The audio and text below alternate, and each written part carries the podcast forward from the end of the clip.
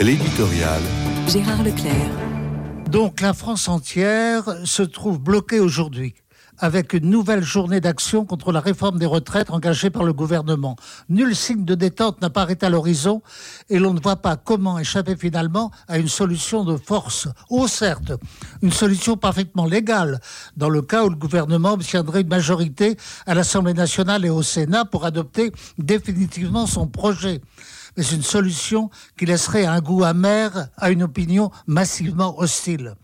Il ne faut non plus sous-estimer le fait qu'une totale unité des organisations syndicales s'est opérée à cette occasion, ce qui n'était pas arrivé depuis fort longtemps. Voilà qu'il jette sur le second quinquennat d'Emmanuel Macron une ombre risquant de le recouvrir. Dans ce contexte tendu, la grande page de réflexion de Jacques Julliard, publiée dans le Figaro hier, attire l'attention d'autant plus que l'intéressé comme historien est un spécialiste reconnu du monde syndical et ouvrier.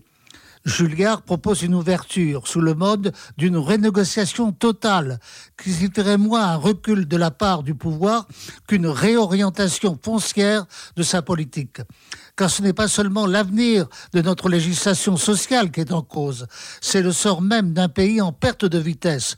Ce qui compte, c'est de remettre la France en état de marche.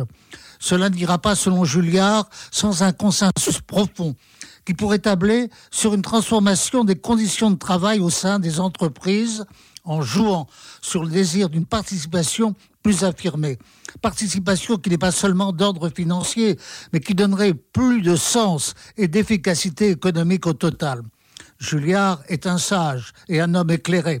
Cela suffira-t-il pour que sa solution de sortie par le haut soit adoptée?